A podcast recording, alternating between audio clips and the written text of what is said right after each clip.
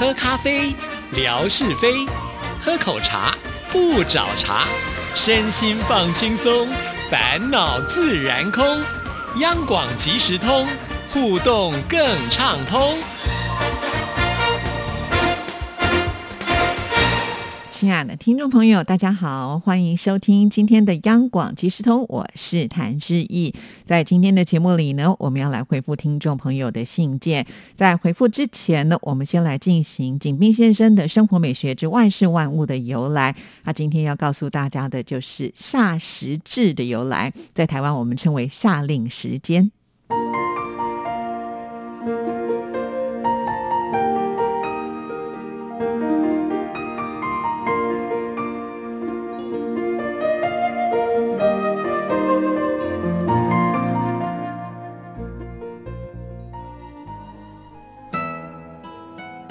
亲爱的朋友，你们好。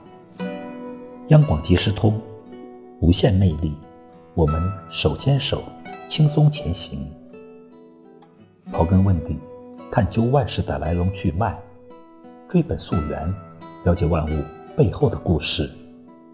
万事万物的由来，欢迎您的收听。我是景斌，今天我们说说夏时制。夏时制也叫夏令时。人类在大约一百年前就开始实行夏时制了。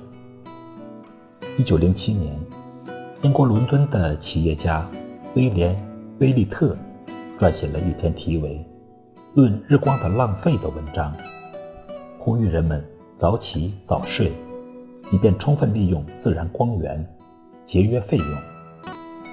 为在英国。开展一场争取每年夏季将时针向前拨八十分钟的运动。他提供了一大笔宣传费用，并利用自己的企业进行夏时制试验，果然取得了可观的经济效益。威廉认为，实行夏时制仅节约照明、煤油一项，就相当于英国的全部国债。他的建议被提交英国议会表决，但受到大多数农场主的极力反对。他们认为，如果实行夏时制，会减少牛奶的产量。由于阻力太大，这个划时代的创意就这样流产了。一九一五年，正值第一次世界大战期间。德国采用了威廉·威利特的创建，获得了极大的利益。一九一六年，法国开始实行夏时制；一九一七年，美国也开始仿效。一九七六年，即第四次中东战争导致世界首次石油危机之后的第三年，为了更多的利用自然阳光。相应减少照明用电，从而节省能源。大部分欧洲国家纷纷实行了夏时制。从2004年3月28日起，法国及欧洲其他大部分国家将开始实行一年一度的夏时制，为期七个月。1986年，中国开始正式推行夏时制。几年后，鉴于弊大于利，中国政府又下令取消了夏时制。关于夏时制，历来存在不同的看法。反对者认为，时制的转换会导致儿童和老年人生物钟紊乱，给农业和户外作业带来不便，同时也会对运输业和公路安全造成不良影响。亲爱的朋友，万事万物的由来，感谢您的收听。关注支持谭志毅，你的笑容更灿烂，你的心情更美丽。再见。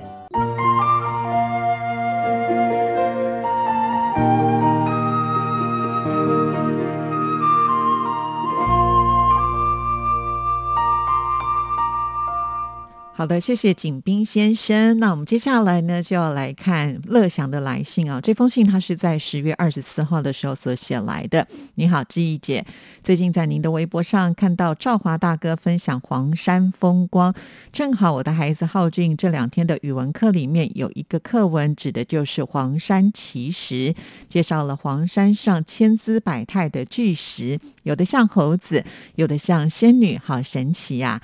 据说语文老师上课的时候还问全班同学有没有去过黄山，全班四十五位同学当中有十位同学回答说曾经去过黄山，而我前些年还一直没有带浩俊去黄山。其实现在坐高铁到黄山市的火车站大概两小时，还是很方便的。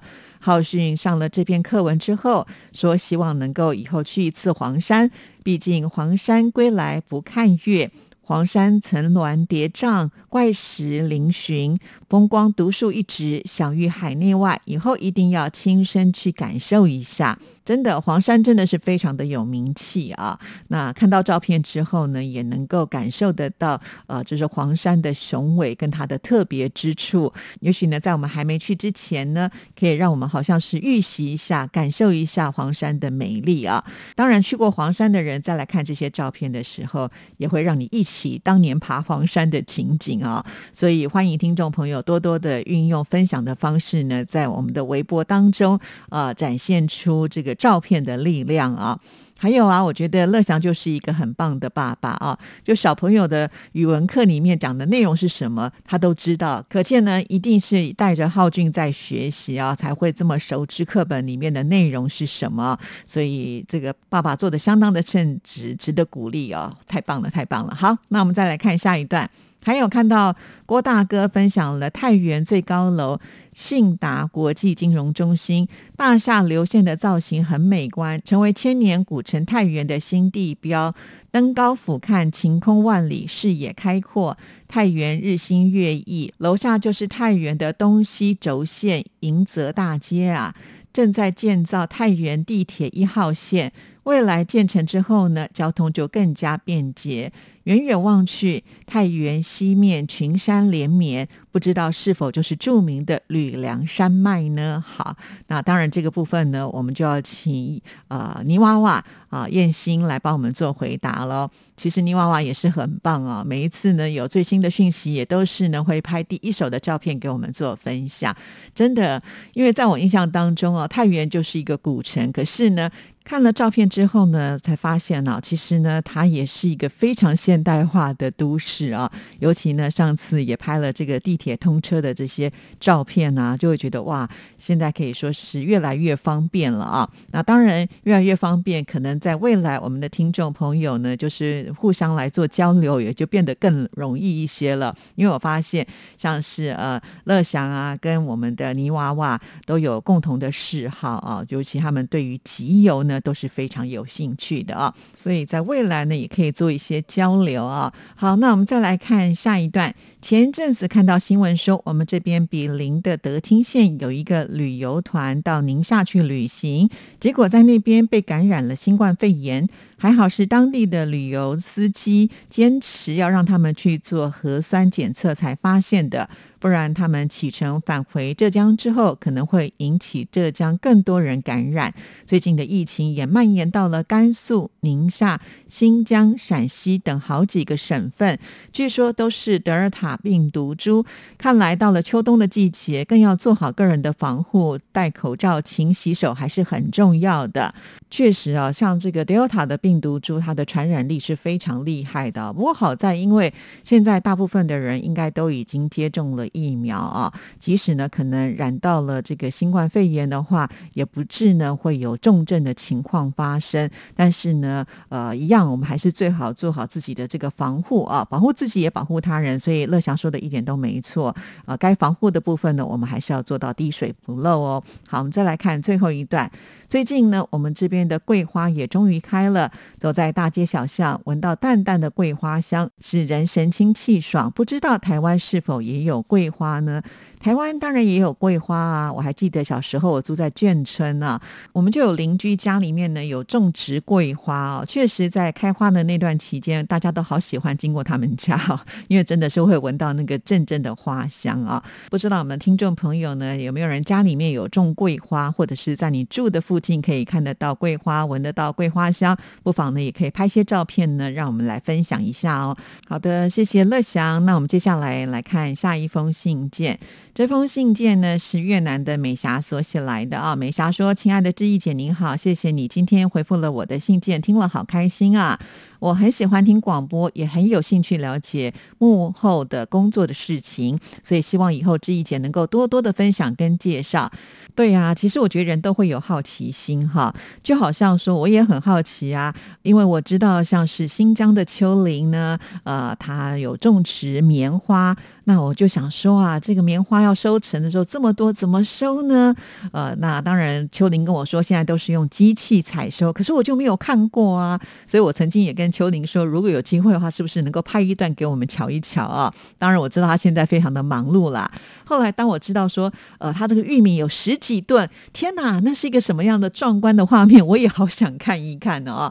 人就是这样，就是对于你有兴趣的呃另外一面，你不知道的，你一定呢会很想知道啊！所以我非常了解呃美霞现在的一种心态，因为喜欢广播，当然也想知道呢在广播的一些幕后的有趣的事情。